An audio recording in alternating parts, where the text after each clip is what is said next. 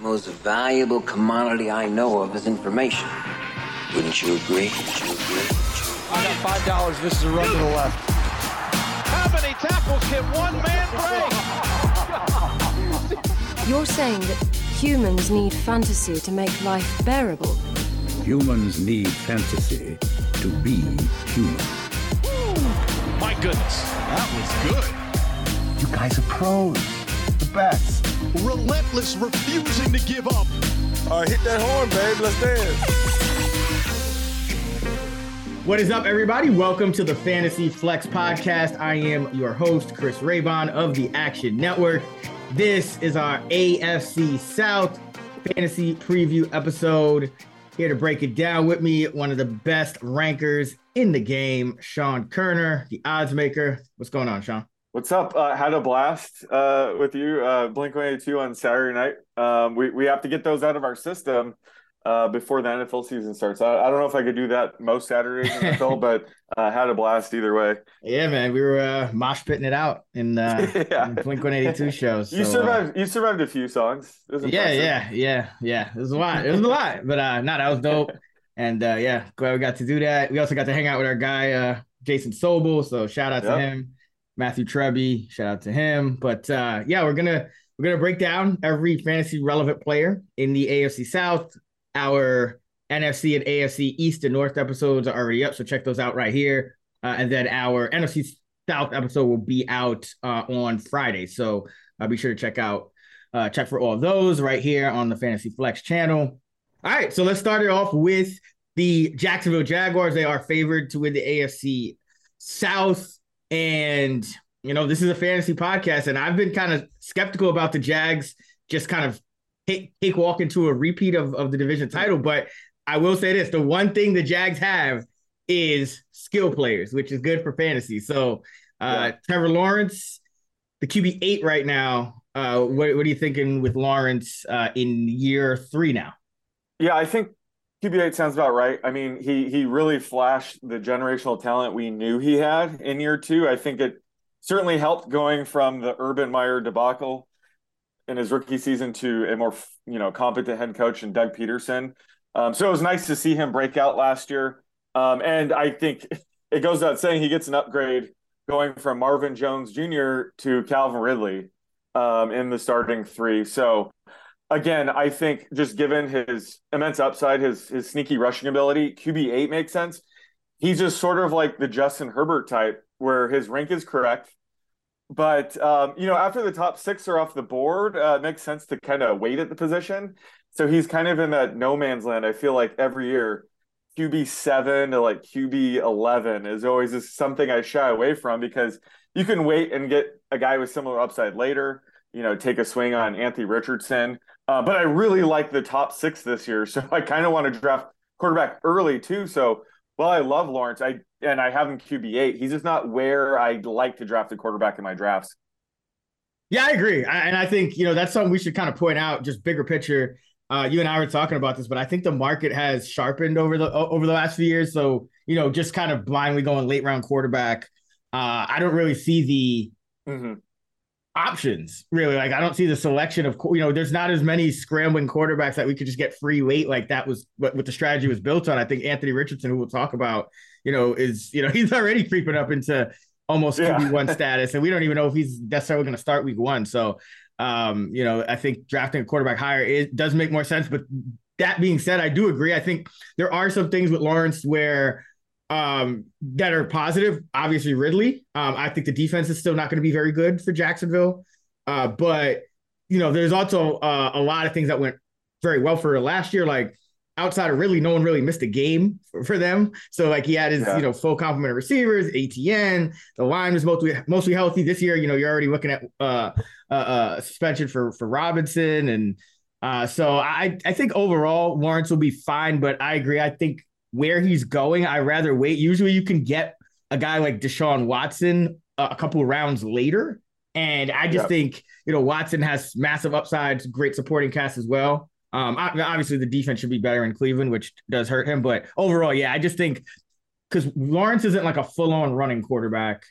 Um, he does run, and he did get. I think he got what like five, six rushing touchdowns last year, if I'm not mistaken. But that's another thing that's just going to probably regress to the Yeah. mean.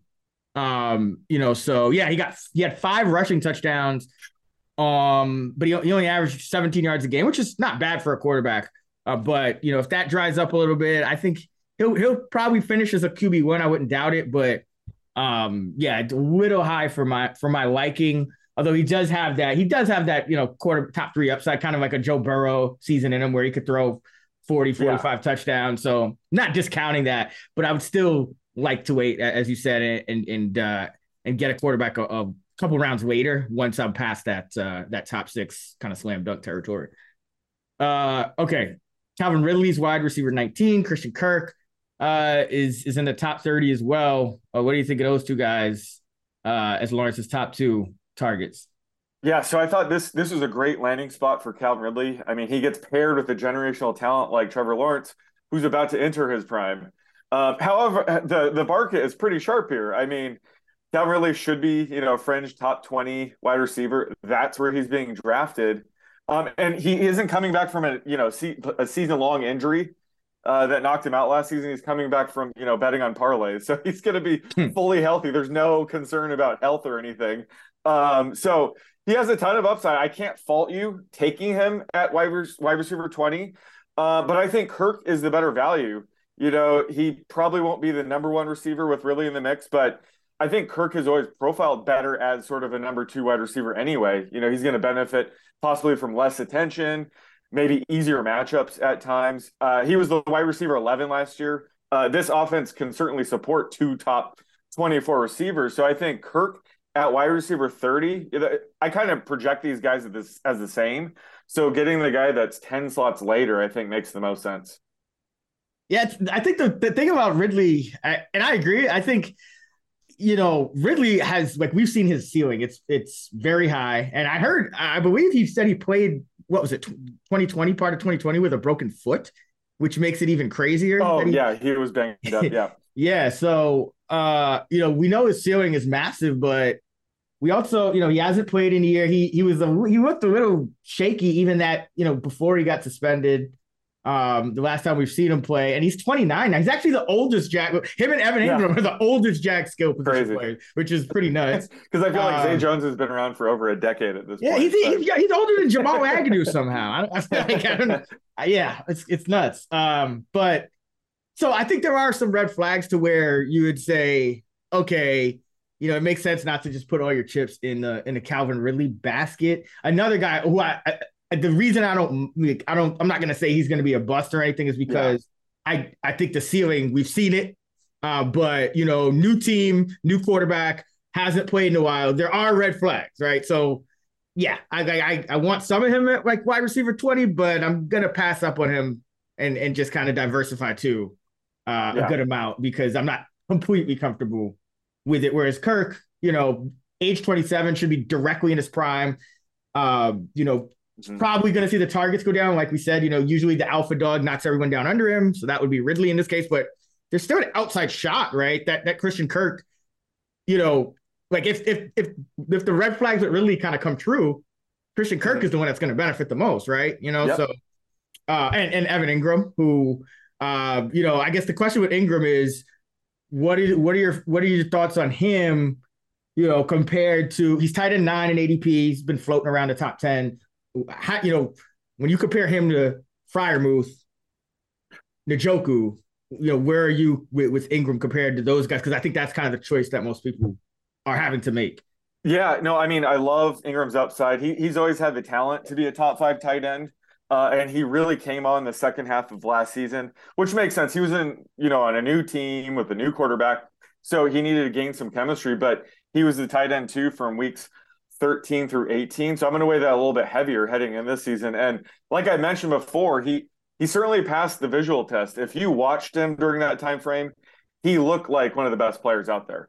So while he's you know struggled with consistency in his career, um, tight end eight seems fair, uh, but there is a lot of upside here. I think I would definitely rather have him over Pat Freiermuth just because that Steelers offense. I, I don't want to invest in that offense too much. I love Firemouth, but I think just in terms of offense, I rather have Engram's upside in it.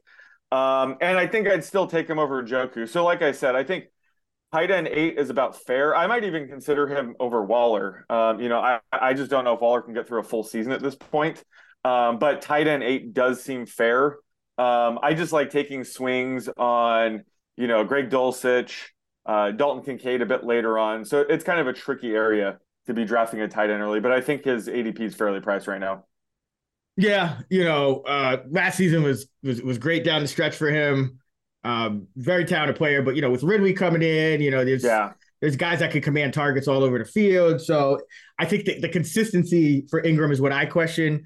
Better best ball pick, a lot more comfortable yeah. with him at tight end nine, uh, because you're not having to choose that uh, in redraft. I would like to get, you know, a stud or probably wait more often than not. That's generally going to be my strategy. So not over invested in Engram. Uh, but you know, he's you know, he's playing on a franchise tag, right? So he still should be motivated. And uh yeah, he he was he it, like it kind of reminds me. I think you mentioned it, like James Conner a couple years ago, when you just watch him play. like, this dude is just beasted. Like, like yeah. you know, like I, am not gonna be too worried because like the, the the tape doesn't lie, and like this dude, the last two months of the season, especially, he was beasting, and you know, new offense, change of scenery. It's a cliche, uh, but in this case, it seems like it, it worked um, mm-hmm. out for him. Um, Zay Jones is probably the guy. You know, he's going right it right inside the top sixty. I think he's the guy I, I would look at as like probably least likely to meet his ADP out of out of his passing mm-hmm. game. Uh, just because I always felt like he's kind of overachieved a little, and now you put a guy like Ridley in there, uh, and you still have Kirk and Evan Engram was looking like an alpha dog too. Uh, I, I just don't see how Zay Jones is is also a top 60 wide receiver. Uh, you know, it, or it offers that consistency, even if maybe he doesn't miss games and finishes around that, you know, spot. Like I, I just don't think the consistency uh, will be there with him. Yeah, it's he's tricky because I mean he was a second round talent. It took him what seven seasons to finally figure it out. So that does, you know, that's kind of a red flag. You, you kind of want to see early production in receivers. Um, and I do think he takes he takes a massive hit with Ridley entering the equation, but he should still see, you know, 90% route participation rates. Uh, I, I, can't imagine, um, you know, Jamal Agnew eating into his role at all. And he was the wide receiver 26 last year. So while his production should drop, maybe it won't drop this much. Uh, but the reason why he does carry some upside is just if Ridley, Kirk, or Engram go down, like any one of those three, you know, he's going to move up in the target pecking order. So he does have some baked in upside. But I agree, when everyone is healthy, um, he might be outside my top 60 most weeks, but he does have, you know, some upside in this offense if one of those three go down. Yeah. And I'm glad you mentioned the snaps because I, have been thinking about this for projections. Um, yeah, mm-hmm. last year it was Kirk and and and, and Zay Jones, and especially as the year when on, those two guys were in there almost every snap, you know, 90, 95%. But Marvin Jones, he was around like mid 70s, you know, 75. You play, you know, three quarters of the snaps. And I think Ridley is obviously going to be your number one. Kirk played so well that I don't know how you keep him off the field. So I mean, it's possible that Zay Jones. I mean, this could happen to Kirk too, which you know it's fair to say because he was kind of a slot receiver. But I, I think it's possible that that uh, you know Zay Jones snaps go down because you also mm-hmm. drafted Brenton Strange. You still got you still got Luke Farrell and like well, you know, you got like it's like a two tight end kind of team where you know, like they're gonna have usually four yeah. tight ends active, and, and they're going to use a, a, good amount of, of um, you know two tight end personnel. So that is something to kind of keep in mind, which is why another reason I'm just not not not as high on um on Jones. Yeah, I think I think he's absolutely going to be the odd man out when push comes to shove. I think Marvin Jones, his routes run rate went down last year. It looks like when they were giving Agnew more run. Mm-hmm. And Tim Jones. So that, that's more of an indictment on Marvin Jones. Um, and I just noticed this now, but Zay Jones had a higher target rate on his routes run than yeah, Christian he last did. year. He what did. the hell? Okay, well. yeah, no, no. There, I said like really. I there's Yeah. things about Kirk to also like. There's red flags about all three, but at the same time, there's enough upside. So like, I get it. But when I look at it, like when I see everyone healthy, especially the way Engram played, and the fact that you got ETN there, and you know, like I just I don't see enough for Zay like for them to support, you know, a top Right. ten tight end and then three top sixty receivers, especially if you have two in the top thirty. Um, so that that's just how I'm looking at it. But yeah, then you know they still got Agnew still there. I think Jones is still there. They got uh who is it? Uh Parker Washington, I believe his name is. Mhm. Um, so they there's there's some it, it should be interesting, but yeah, Jones not a guy I'm invested too heavily in. What about ETN? Um, he's RB13, two years removed now from the Lisfranc injury. Uh, the thing for me was a little concerning. You know, it could be nothing, but he only converted four of his 23 carries inside the 10 Mm. for touchdowns, which Yeah. I wonder if that, you know, they, they started using Hasty a little bit more, like not just on third downs, and they drafted Bigsby. So, uh, what, what are your thoughts on ETN and his role moving forward? Is he going to be that like 85% snap guy that he was like right Mhm. after Robinson left? Or is he, because then as the season progressed, he, he had 10 games with 55% or less snaps, like when it was all said and done. Yep. Um, so what are your, what, how are you, what's your outlook on, on ETN? Yeah, so I mean, he flashed his upside last year, which was technically his rookie season, um, and he he really was the workhorse back after they got rid of James Robinson um, in week seven. So week seven on, ETN was RB fifteen. Um, so his ADP looks about right, but I would just urge caution with him. Uh, you know, for being a talented pass catching back, he wasn't used as often as I would have liked. Uh, you know, he he averaged around a fifty five percent routes run rate.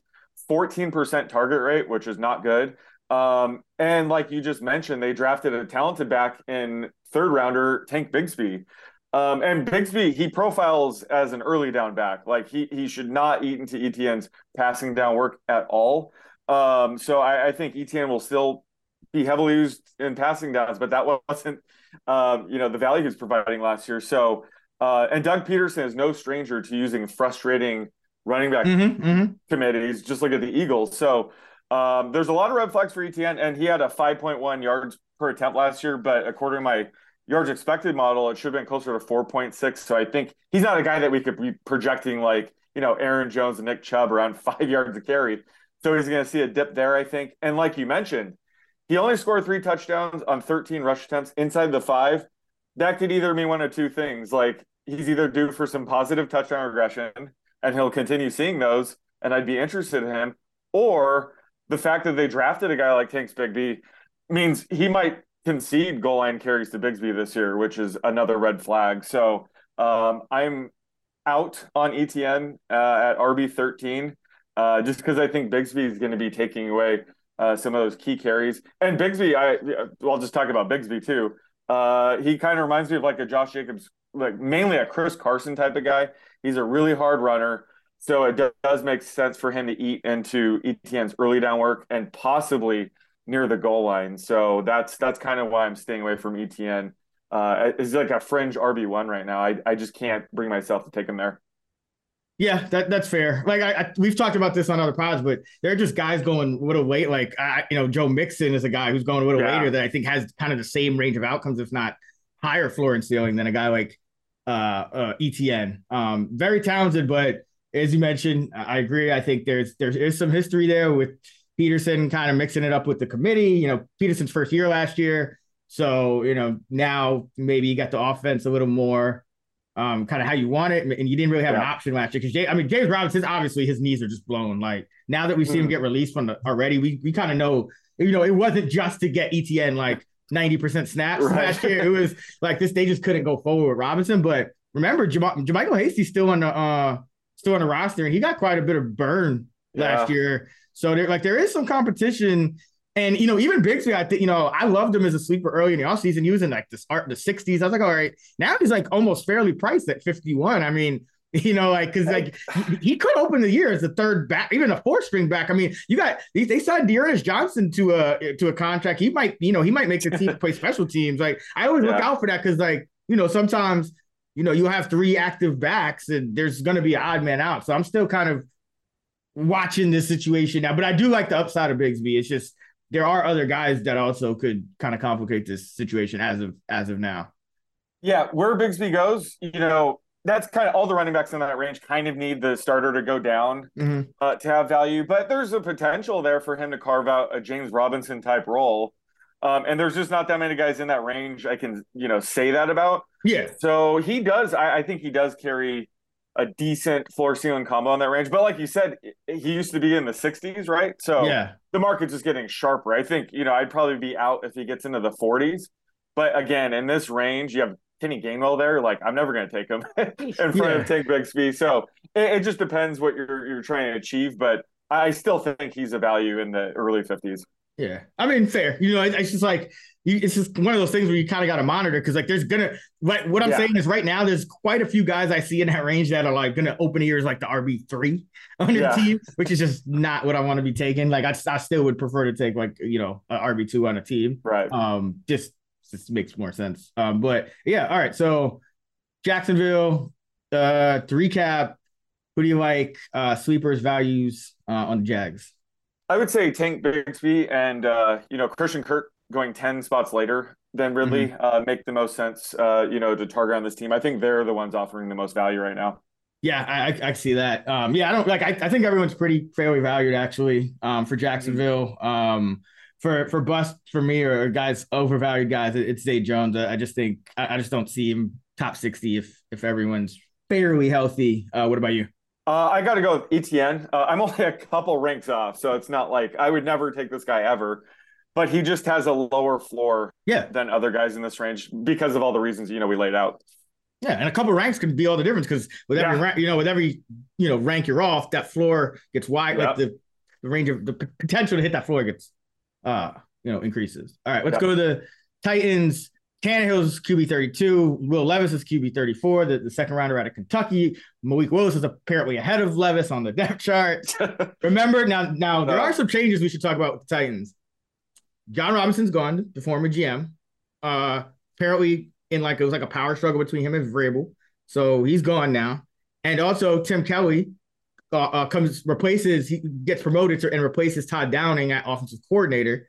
So, you know, Kelly's familiar with Vrabel from their Houston days. They, you know, so they're that should be kind of a continuation, but it just seems like things are going to be a little more the way Vrabel wants this year. So I don't know. Is that has it kind of affected? We know what Tennessee wants to do. They want to run the ball, Derrick Henry, play action. Yeah.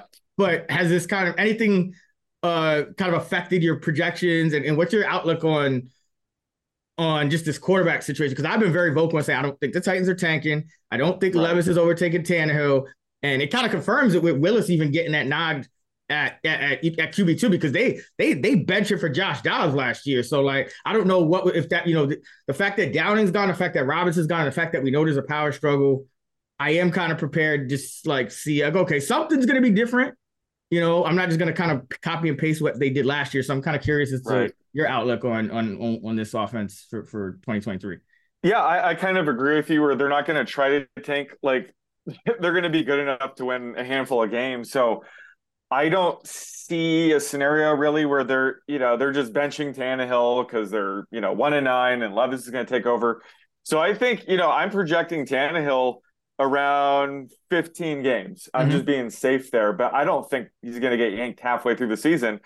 Uh, I don't think Levis is good enough to to, to warrant that, especially nope. as a rookie. So I'm still like, I, I I probably will not go out of my way to draft Tannehill, but if he's there at QB 32, I would absolutely consider it because all those guys in that range, you, you can't say, you know, for certainty that they're going to start 16 games. Um, so I think Tannehill might be the safer bet. Um, but the thing with Tannehill is he just doesn't offer the same rushing upside anymore. Uh, he only ran for more than 20 yards once last season. So he's already in a run heavy offense with not many weapons in the passing game. Um, so he, he just has a lower floor than usual this season. And to be honest, there there is a chance, obviously, he does get benched yeah. for Levis at some point. So he's not like a sexy pick in this range, but you know, if you if you want a safer QB three option, maybe stack him with Burks or Okonkwo, you know, that makes sense.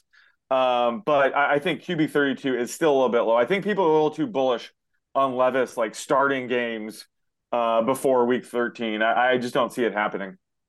Yeah, a little bit of the shiny new toy thing. Uh, yeah. I, have been vocal. I, I I already have a future on you took the division. Yeah, to yeah. win the division, right? Yeah. yeah. Uh, you know, obviously, if they do get uh, Hopkins, which you know, not completely out of the question, but I think New England looks like the favorite now. Um, you know, that that's obviously a plus. But the fact that they're even looking for a receiver like that um, is good because I think that's obviously the weakness in this Tennessee offense. You know, outside of Treylon Burks, they're kind of short on receivers. But yeah, I agree. I think Tannehill is a value at 32. I don't think he gets benched. You know, he even last year, I mean, 7.8 yards an attempt. That was that was right. You know, that's that's pretty good. Mm-hmm. Um, 12 yards of completion, pretty good. 65% completion, pretty good, and and all right on his numbers. You know, generally that he's been putting up Yeah. with Tennessee. So, um, and also the rushing thing. I remember. So I was betting a lot of Tannehill unders rushing last year. Um, that might be a downing thing. So there's a, there actually is some upside to, like I said, like there's something was going on with Vrabel and his coaches and his GM and like just the way they were building that offense. And I think Ra- Vrabel kind of, you know, that was the reason they went from seven and three to out of the playoffs was the offense. You know, the defense, you still got Jeffrey Simmons, you still got a lot of ballers on that defense. So Yeah. I think Vrabel's kind of taking more control of that. So that's why I said I wouldn't just copy paste. I wouldn't just assume that because Tannehill Right. stopped running that he's he might actually run more. So yeah, I like the upside. I like the ceiling floor combo with Tannehill at 32 because it's Mhm. no floor. Um, the receivers. I mean, Treylon Burks go up to wide receiver 36. I, I think he's a year two week candidate. Uh, last six games, he had uh, you know, four plus catches, 66 plus yards uh, in half of them. And, one of them he was hurt. So really last three out of five, he, he did that. So I mean, he was kind of putting up those, you know, number one wide receiver, you know, target numbers late in the year. Um, now, obviously, the fact that they're Courtney Hopkins isn't great, uh, but you know, how are you kind of ranking Burks? You know, given all the the circumstances. Yeah, no, I, I like him in this range. You know, even though the Titans will be a run-heavy team again, um, you know, he he offers a really high floor just because he should be the number one target in this offense, and he also carries a nice ceiling. We just we just saw him flash at times last year. He wasn't able to stay healthy, but you know, from what I saw, he he matches the film I saw in college. So I think in this range, like absolutely take a shot at him. I'd rather have him than Jackson Smith Jigba, who's going Yes. right around there. He's gonna be the number three target Yep. in his offense. So that, in this range, you still need a high floor because when you're in the top 40, you're you're probably drafting your wide receiver three. You're starting to fill out your bench. Um, so I do still value floor. Um, and Burks just has a good uh, floor ceiling combo. So yeah, I, I love the upside getting him here. And it would make sense in, if you're in best ball. Tannehill doesn't offer that high of a ceiling, but stacking him with Burks obviously makes a ton of sense. Yeah, Burks should be a massive target. Like, there's you know probably not raw targets, but in target share for this team, Burks could be near the top of the league, and that's that's always a positive because even if even if you're not getting like even if you're on, not on a passing team, just being you know like a 25, 30 percent Yeah, week in week out guy, you're going to be consistent, uh, and that's kind of what we saw down the stretch a little bit from Burks. So yeah, I like Burks. Uh, obviously, the one caveat, Hopkins, you know that would oh a yeah, big dent, but you know dent. the fact that he had the meeting and they, now it seems like New England. It, it, hopefully, he doesn't go there. I'm, I'm not as concerned as like like a Dalvin Cook going to like Miami or something like that, but it's something to keep in mind. But yeah, I, I think Burks either way, major breakout candidate.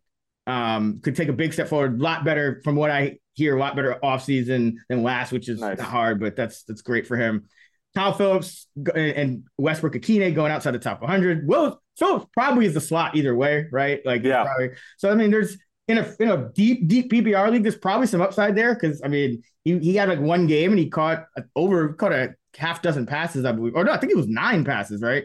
Uh, Six for 66 Oh, yards. no, yeah, and like nine targets or something. Yeah, so he Yeah. was heavily involved as a slot guy.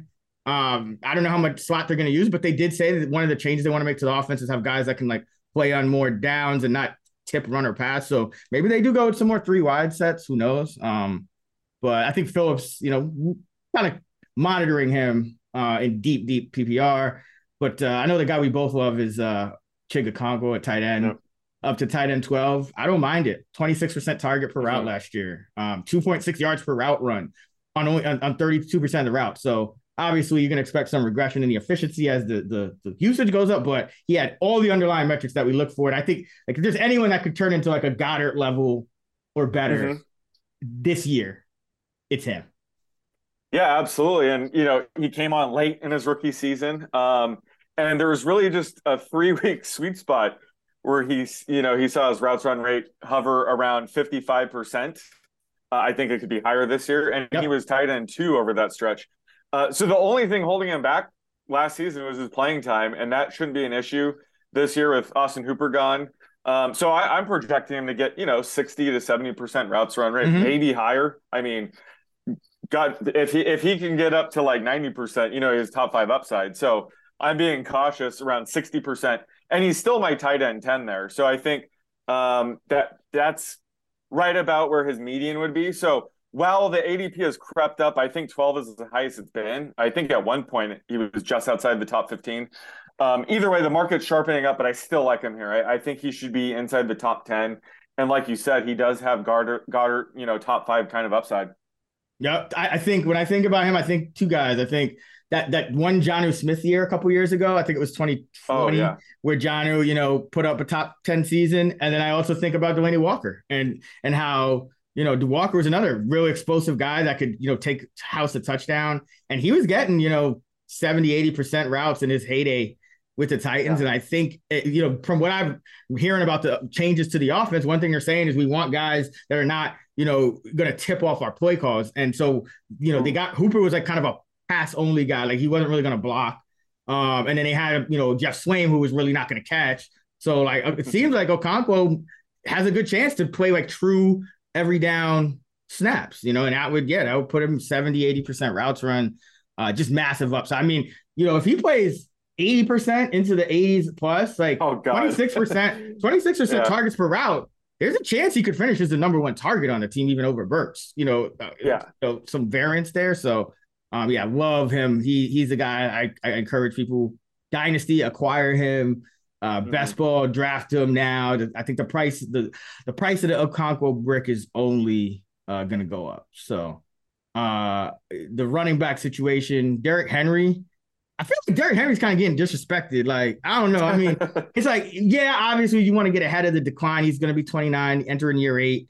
Uh, but like you have to like there's nothing from watching Derrick Henry play or you know, looking at his numbers, like still going strong, you know. So yes, he could just get injured and like you miss a ton of games, but I don't think he's going to suddenly fall off a cliff. And I actually think the O line is going to be better. So, you know, running back six, I, will take him all day. And he's usually going, you know, running back six, but like into the second round as well in a lot of drafts. So, uh, yeah, I'm, I'm, I'm on, I'm on Derrick Henry. Um, what about you? Yeah, I think tight end six sounds about right. But running this, back, this, running back. You're thinking, uh, you're still uh, thinking okay, of Okonkwo, so, Freudian slip. Yeah, I was looking at the, yeah, running back six. Um, sounds about right. You know, he is going to be 29 years old and he, he's seen such massive volume. This is about when I said he should start to decline, but mm-hmm. I mean, the workload should still be there. He still has, you know, double digit touchdown upside. Uh, it was nice seeing that uptick in um, receiving usage last season. Um, however, I think rookie uh, Tyjae Spears should eat into that. Um, and the Titans still have one of the worst offensive lines. So, I mean, Henry's going to have to earn his yards, uh, and he's probably going to have fewer game scripts. It, you know, I don't think the Titans are going to tank, but their their win totals at seven and a half, so he might see less positive game scripts. So th- there there is some concerns there, but at the end of the day, just based on sheer volume, I still have him as uh, my RB six. Yeah, like I, I, just don't see like the floor. Like, yeah, he he could get injured like all running backs can, but I, I actually yeah. don't think Spears is going to eat into it at all. I think they're giving this guy twenty plus carries as long as they can give him 20 plus carries, and everything else is going to fall behind that. Like I think Spears was because again, like the GM is gone, Robinson's gone, and I and, you know they, he drafted Haskins last year. Has, nothing really came of Haskins. I, I, just think that was kind of a Haskins replacement. So like Spears is going 55, Haskins is going 87. I think that's more or less correct. Um, uh, Spears doesn't have like I think he doesn't have an ACL in one of his knees or something, but yeah. he seemed he seemed to yeah. produce pretty well. Um, mm-hmm. Uh, so I think he'll get a shot, but that that's obviously something to monitor. You always want that that Henry handcuff if you can get if there's like one. Um, so he that that that's a battle to monitor. But yeah, I think Spears is winning that. But uh, yeah, I, I'm I'm not I'm not as worried about Henry yet. Um, he'll probably take a, st- a, step back in efficiency this year, and then next year will probably be lowered. But as far yeah. as I see, like I, I just don't see him like he's not like overvalued in my opinion. Like he's properly. He's properly yeah, you're valued. yeah, you're absolutely right. And just in terms of backups, uh, I think Haskins is more of the the Henry backup, and Tyjae Spears is like the Dontrell Hilliard replacement. I do think he could get some passing down work right away. Mm-hmm. Um, he he reminds me of Michael Carter actually, uh, and they took him in the third round. Like like you said, he um he suffered a couple ACL tears, some cartilage loss. He has arthritis in one of his knees. They removed his ACL or yeah. like gone. So he's not. It's unlikely he's going to have a long career. So if they took him in the third round, they probably want to use him in the, the first few seasons. Like they, they probably knew that going in. So I think he will, um, you know, see a lot of passing down work specifically.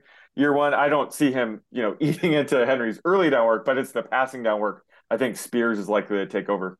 So yeah, let's uh who do we like undervalued on the Titans, sleepers? Uh Chig. I gotta Yeah, go Chig. yeah. Even though Oh. he's tight end 12, I mean the value is almost Yeah. gone, but still he should be in the top 10. Yeah, like I said, I think he's the only guy that has like that upside that could match like a, a Goedert or you know any of those guys going to the top six. Um, so yeah, I, I'm I'm I'm fine taking him anywhere really outside of there, and you can still get him after you know that like the and Yeah. Engram tier. So yeah, love Chig. That's that's that's my guy. Um, and what about for uh for Bus? Uh, no one really. I mean, Tannehill at QB 32, well, that's the least sexy pick possible. Uh, I think that's a great value. Uh, they're starting slot receiver and starting outside receiver. You can get them outside the top 100 Mm-hmm. uh, at wide receiver. So I don't see anybody that's like overvalued. So I, no one's a bust in this team. Not Prior- that, not saying you should invest heavily in this team, uh, but yeah, like everybody seems fairly priced or undervalued. Yeah, yeah. Actually, Tannehill's another guy I forgot in, in, terms of sleepers, but yeah, I Yeah. think Tannehill's undervalued. I think Will Levis is overvalued. QB thirty four. We're just acting Oh. like he's gonna like split, like start eight games. I, he's he's behind Malik Willis right now. Like, give me a break. Like, Yeah, this guy's Sure. not you know this. He's not like the second coming of Joe Montana or anything. Exactly. Will Levis. Uh, but let's let's go to a, a team with an exciting quarterback, and that's Anthony Richardson for the Colts, QB fourteen. Um, Shane Steichen was the OC uh, was the OC in Philly, developed Jalen Hurts. Uh, he's the head coach now. You got Jim Bob Cooter, our old friend. Uh, he's back at OC. He former, you know, did did some work with Stafford on the Lions. But uh, yeah, I mean Richardson, gotta love a, a rookie with with a strong arm and, and some scrambling, a lot of scrambling ability, right? Yeah. So wait, his his ADP's up to 14 now. Yeah, yeah, yeah. No Yeah, discounts, no discounts. Oh man, yeah, it's it's getting up there. Um, you know, I, I love the landing spot. Um, you know, Shane Steichen recently helped uh, you know, develop Jalen Hurts, and that's kind of the upside I see in Anthony Richardson. I mean, he's just an absolute freak. Uh, and he he probably gonna need some time to develop as a passer at the NFL level. But that just means he might lean on his legs even more on day one, similar to what we saw, you know, Justin Fields, Jalen Hurts earlier in his career. Yep. So the only downside really is he might not be the week one starter, Yeah, uh, but he doesn't have to be at this ADP. I mean, he has, if we're being honest, he has top six upside even as a rookie. I would say top 10 upside is more fair. So I would still take him there because I, I don't think this is going to be a Trey Lance situation where Gardner Minshew just ends up starting all season like Jimmy G, D, Jimmy G did for Lance's rookie season. Um, so I like the d- idea of taking him in best ball. You know, the first few weeks, if he puts up a zero, it won't kill you.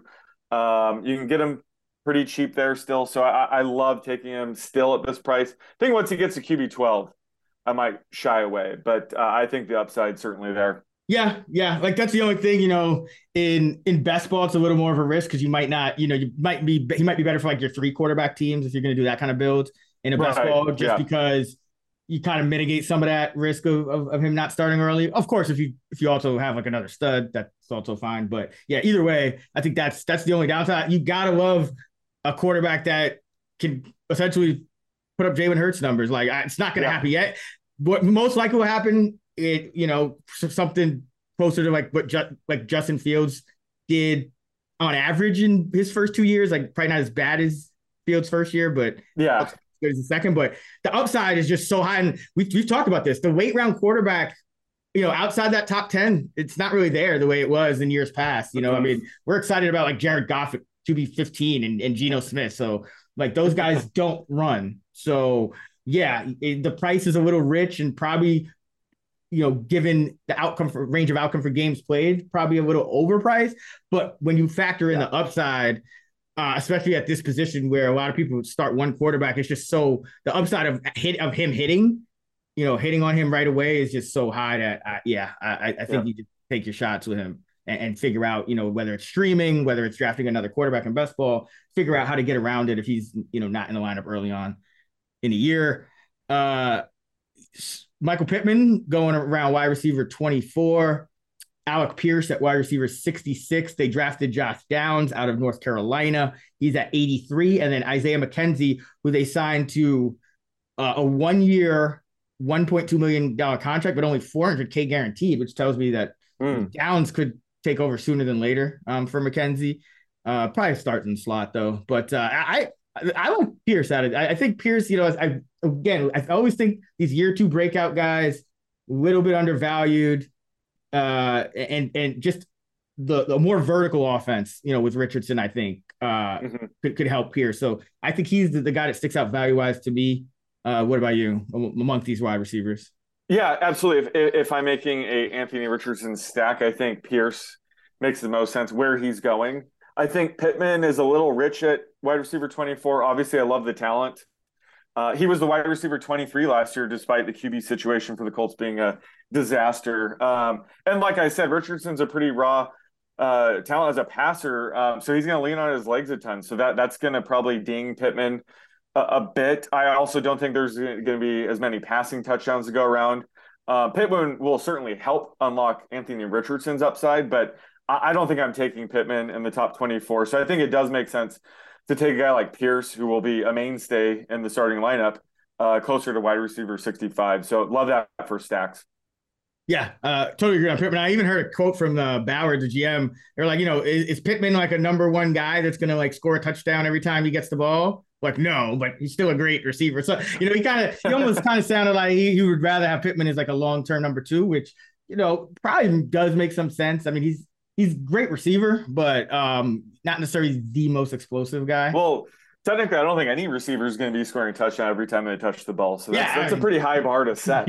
Yeah, I mean, but Pittman has had his struggles with touchdowns throughout his career. Yeah, uh, which just is a- weird. Just 11 on uh, 331 targets. So um, it hasn't been a touchdown guy. But uh, yeah, like Pierce, uh, tight end, uh, a lot of tight ends here. You got like Pharaoh Brown got signed, and they drafted uh, Mallory, and uh, you know, still got Granson here, still got Cox here. But I think Jelani Woods sticks out. Um, you know, last uh, week nine on, he had uh, a 24% target per route rate and two yards per route run. Uh, and that was up from just a 9% for his first eight weeks, 9% targets per route and uh, and a 0.9 yard per route run. So he really kind of broke out uh, in the second half and, you know, headed into year two, he's clearly the most talented tight end. He's going at TE 31. So there's not really much downside. I do think he starts again. And uh, I think he has, he has some upside to be, to be pretty productive.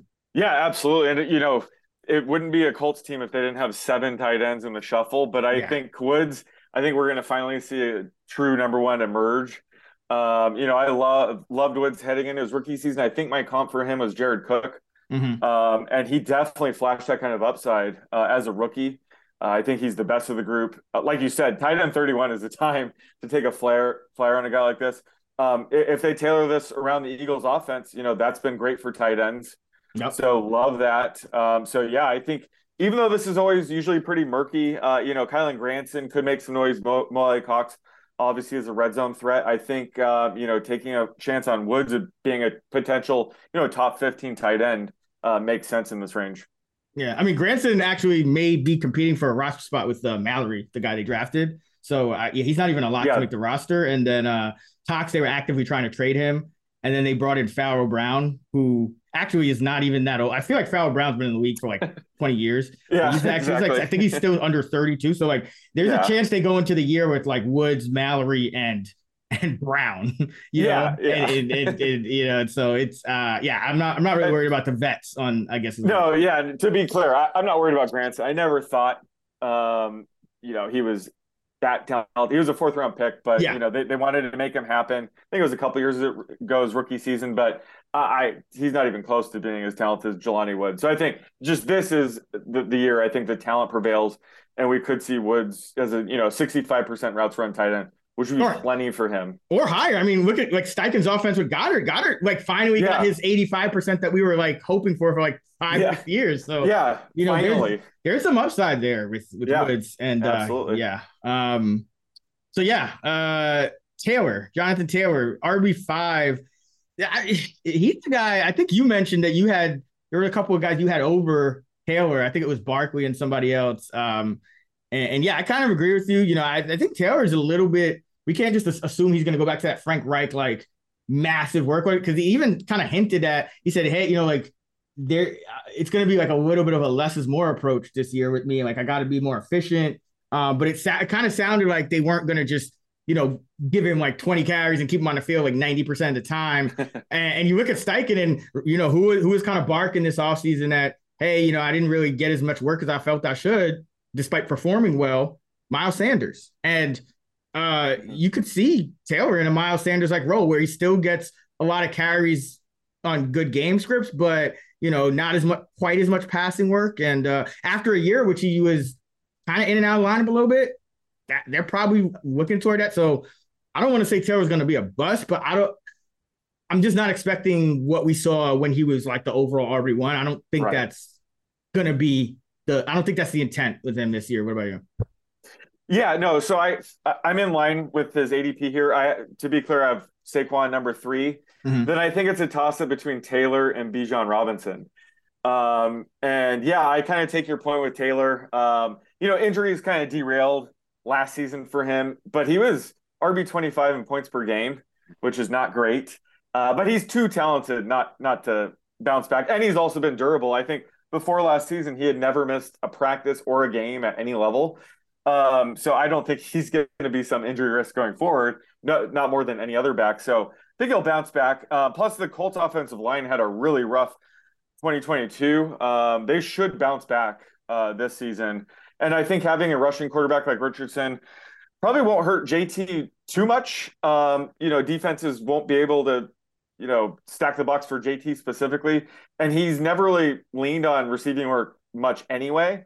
So I don't think he's going to get dinged too much. So I think running back five seems fair. I really think it comes down to like, do you want to take him or the upside of Bijan Robinson um, year one? So I, I, like, I think I'm fine with RB five, but like you said, I'm not falling over myself to take him there.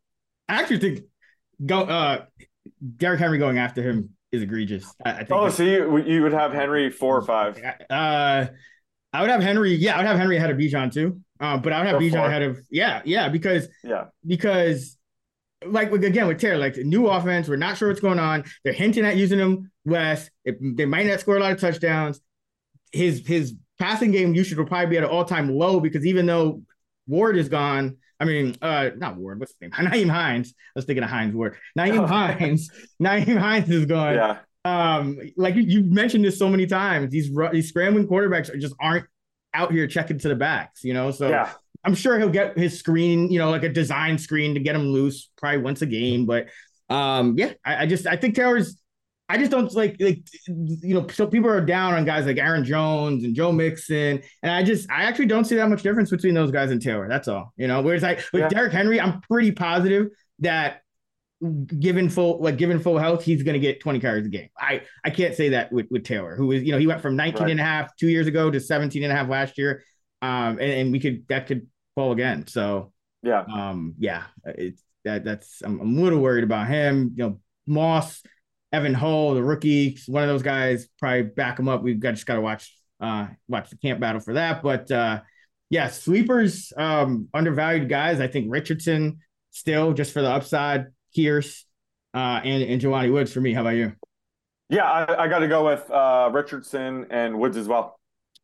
Uh, and then for for busts, I mean, I would say for me, Taylor is, is a little like I don't think he's gonna flat out bust, but I I don't think he's worth like the, the RB four or five. Uh, I think he's going to be a little more of a normal, like mid-range, low-end RB one, even maybe even fall in the RB two, depending who else kind of breaks out. What about you? Uh, I got to go with Michael Pittman. Um, I just see him as a solid wide receiver three. Um, you know, if I'm stacking Richardson, it's going to be with either Pierce or Woods. Um, I think either way, you know, Pittman's going to have a good season, but he just has a lower floor than normal uh, with Richardson possibly starting, you know, 15 plus games. Yeah, like I'd rather invest in Richardson than yeah, yeah. Than, than the Colts number one receiver. Okay, Texans. CJ Stroud, what, what, are your thoughts on kind of this kind of overhaul? Uh, for me, I, I, think uh, what I see, you know, DeMeco Ryans head coach, Bobby Slowik, OC, Stroud drafted uh, second overall. I'm looking at this roster, and I, I think people are going to be surprised about the Texans this year. I think they're going to be very competitive. This is not a tanking team anymore. They they traded, you know, their uh, uh first round to Arizona next year. They essentially have no incentive to tank, and they added a lot more veterans like just around the roster to make them competitive that they hadn't been doing in years past. Like, you know, they got like a Jimmy Ward and um a, a Robert Woods and just guys who, you know, you don't add if you're just straight up trying to tank. Like, um, so I, I think the Texans will be better than people think, but, but how are you kind of looking at them? Yeah, and are, are they still in the running with uh DeAndre Hopkins at all? I knew they were I- I kind of in I- the top three. Yeah, I think, like I said, I think that was more just because of the like the uh, just like the Browns, where it's like the connection with Watson, it's like the just the reunited thing, perhaps. Um, I'm not as worried, but I also not really don't really like it's not. I'm not running out to draft any of these receivers. So I guess the only person it would be Right. good for would be like Stroud. Stroud, yeah, Um, and, and I should mention, Jay, uh, you know, Davis Mills is still here. Um, they signed Case Keenum, so like if Stroud isn't Stroud's another guy, might might not start, probably will start week one, but might not. But Yeah. uh, what are you, what are your just what are your I- thoughts on Stroud? Just yeah. I Just for- think yeah, Yeah, I think he should be the. I think he will be the week one starter. But like you said, there there is some competition there. They want him to earn it, obviously. Mhm. Um, and he's athletic, but he's he's more of a true pocket passer. yeah, Uh, so his ceiling might not be as high as well, certainly not as high as Anthony Richardson, but might not be as high as Bryce Young either, year one anyway. But he could develop. I, mean, he's a really good pocket passer. He could be more of a Joe Burrow, Ryan Tannehill type, um, where he'll he'll pick up yards with his legs when needed. But you know that's not the reason you draft him. Um, so it, it's unlikely you're like I have him a couple slots lower than QB twenty five. I think that's his ADP right now. Uh, I just think it's unlikely year one he's going to post like high end QB two numbers, um, especially since you know they upgraded the supported cast, but it's still kind of lacking. Um, and again, he doesn't have that rushing upside that he really likes to tap into. He's even said himself that Yeah. running the ball isn't his job, so he wants to stay in the pocket, throw it as much as possible. So that I think that just hurts his uh, upside in year one. Uh, you know, some of these other rookie quarterbacks can pick up yards with their legs and make up for that, but uh, I think he's just going to throw himself in the fire and hang in the pocket. Any of these wide receivers uh interest you? You got Nico Collins at wide receiver 62, John Metchie, uh, you know, fortunately, you know, making a recovery from the, the cancer diagnosis, like he's gonna play this year. Um, was uh, a second round pick last year. Then you got Robert Woods signed for two years, 15 mil, uh, about 10 mil guaranteed. So he's obviously gonna probably start the year as the number one wide receiver. Uh, and then they also drafted Tank Dell, kind of a gadget guy uh, out of Houston in the third round, and, and they signed Dalton Schultz for a one year deal, six mil guaranteed. So kind of a, a prove it deal for him. Um, you know, any any of these pass catchers interest you? I would say out of all these guys, Nico Collins is still my guy. You know, I've been pretty high on him his first two seasons, and while he hasn't really, you know, broken through, he's entering year three. Um, you know, he's 24 years old, so I wouldn't write him off quite yet. And he seems like the favorite, honestly, to be the number one target in this offense, maybe between him and Dalton Schultz. Um, that's that's saying more about the state of the Texans than Collins himself, but I still think you know he's underrated. He's flashes upside at times, so it could really all come together this year, and you can get him at a pretty good deal at wide receiver 62 in that range. Um, so I think he's worth a flyer. He has you know touchdown upside, so he has everything you'd want in a sleeper pick. Um, so I think out of all these guys, it'd be him. John Metchie, like you said, like it's a great story. He's returning. Um, I've always considered him to be like a solid number two type receiver, like a Russell Gage type. Um, so I don't think his ceiling's that high, but there's certainly a chance he's you know the number two target in this offense. So I'll, I'll take some flyers of him. Um, I'm off Robert Woods. Um, I, I just don't think the ceiling's there. Uh, I think he could provide you know reliable target for Stroud early on, but that's all you're going to get out of Woods. Uh, and then Tank Dell, the rookie. I'm not too high on him either. He's like a uh, three inches shorter, 10 pounds lighter version of Darnell Mooney. So if, if you kind of want like a deeper threat in this offense, go for it. But I, I just don't see him hitting uh, in year one. But, you know, th- these four receivers, any one of them could be the number one target. So they're so cheap that you're going to want to take flyers on all four. But I think the guy I'm going to have most exposure to is Nico Collins. Yeah, it, for me, I, you know, I, I think in full PPR, I you know at 85, I don't actually don't mind Robert Woods, even though I do think he's in like the decline phase, just because I, you know they gave him 10 mil guaranteed, and again, I think they they're aiming to be a little more competitive this year. And like you said, Stroud is more of a pocket passer, so is Mills. They got a you know new kind of new leadership, so um you know could be a lead, you know kind of a the pat. They might not be super run heavy, um. So Yeah. yeah, I I think there's something there, like you said, with each of them, but Um, I'd probably lean Woods if you're in like a, a, a, redraft, so you could just drop him like wait if like you said later in the season, some younger guys emerge, and then yeah, in best ball, uh, it'd still be Nico uh, for me. Though I don't mind taking a flyer on Metchie because you know he can run his routes. He could emerge as that, like you said. There's when anytime there's no clear number one, the unknown guy is always also pretty um enticing. So a guy like yeah. Metchie, you know, could come in there and just be, you know, nasty and and and yeah. So yep. Um, definitely a situation to monitor. You know, if we're hearing good things about about Metchie in camp and that he's kind of getting the most targets and and things like that, I think that's that's a nice flyer to take. Um, but you know, in redraft, I think Woods will start the year as a number one, so I'm, I do not mind him, especially in a PPR. He's not going to give him any touchdowns. Um, we know. Oh, that. in redraft, yeah. I mean, yeah. it's hard to really see him being a wide receiver three, but I think as ADP, you, you can make a case in best ball. Um, not that he has a high ceiling, but if if you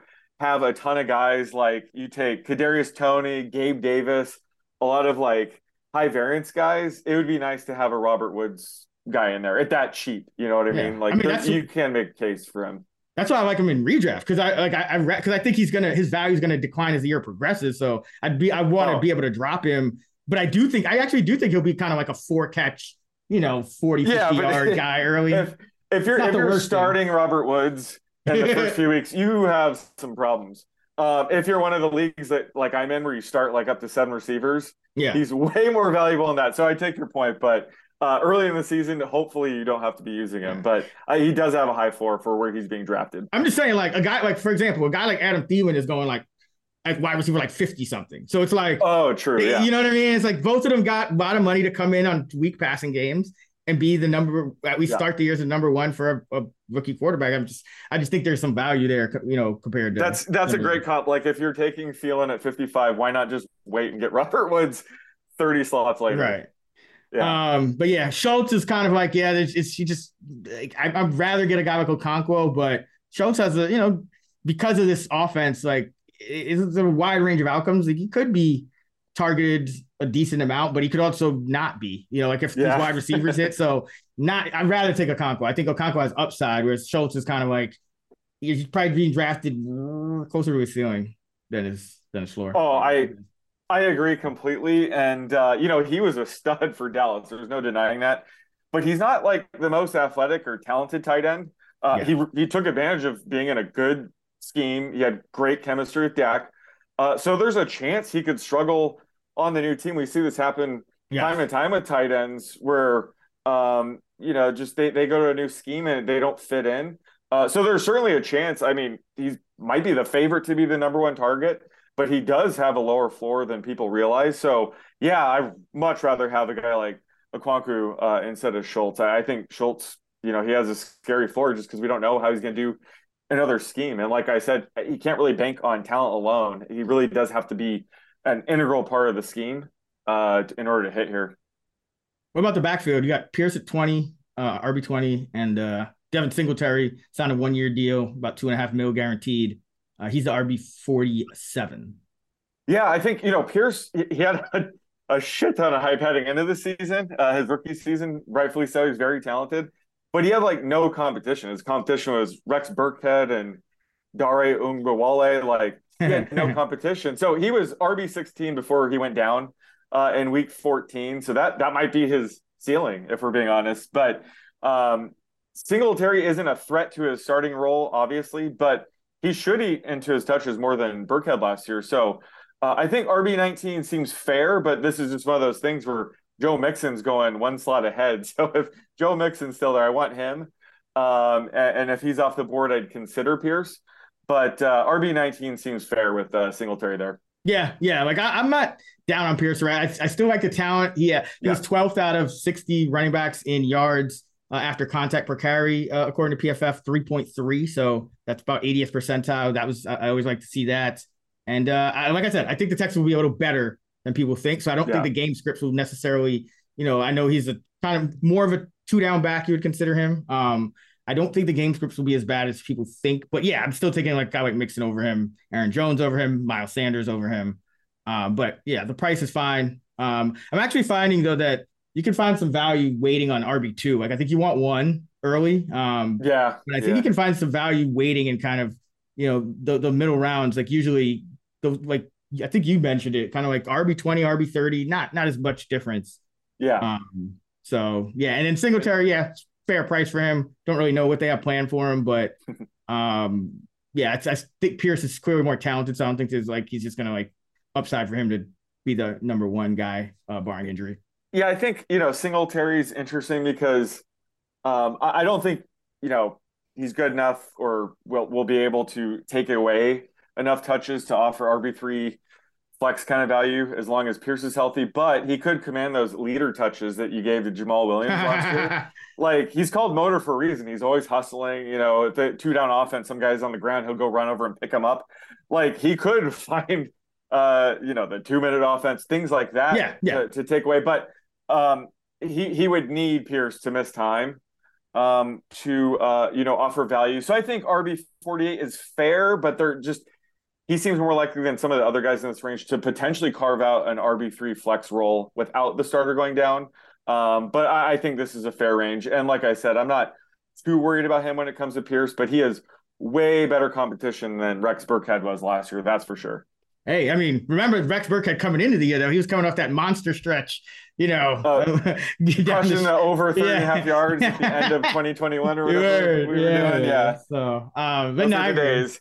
Uh, but no, I like. I'm, I'm willing. To, I'm willing to bet on Pierce. Um, you know, just his talent. I like. I, I do like Yeah. Pierce. Um, but yeah, who do you like? Sweepers, undervalued guys, Texans. I would say Nico Collins, just just where he's going, potentially being the number one wide receiver outside the top 60. Uh, I still think he's very talented. Um, and year three could be finally, fingers crossed, be the year for him. Uh, I'll go with uh, uh Woods uh, and redraft, and uh, I, I like I like the unknown with Metchie too because I, I do think he has some Yeah. route running talent. So like, uh, I, I I I like Nico too, but you know, I think just right now for me, it's just that like the unknown with Metchie going like, you know, a couple few rounds later, and then Woods as well. Um, getting the ten mil. Um, I like the value a little better. So those are my guys, and uh, yeah, that's going to oh bus, yeah, bus, Bus. Who do you got? yeah. I would I would have to go with Schultz. I'm only one rank away from him. I think that's closer to his ceiling. And like I just said, his floor might be lower than we think. Um, so all the I think the Texans are a pretty cheap team to invest in, Mhm, mhm. but Schultz is probably the one guy I think is probably a little overvalued. Yeah, I just yeah, like the the the the median is probably right, tight end eleven. Yeah. but I I think more there's more floor than ceiling for him because this is not like Yep. Dak Prescott and the Cowboys. So exactly. uh, that is going to wrap it for our AFC South podcast here on the Fantasy Flex. Uh, if you want to hear us talking NFC South, that episode will drop Friday. Our AFC and NFC East and North episodes uh, have already released right here on the Fantasy Flex feed. And uh, stay tuned next week. We will drop our AFC and NFC West uh, preview episodes. You can find Sean on Twitter at the underscore oddsmaker and me at Chris Raybon. And we're at those same handles on the free award winning Action Network app. Until next time, let's get this money.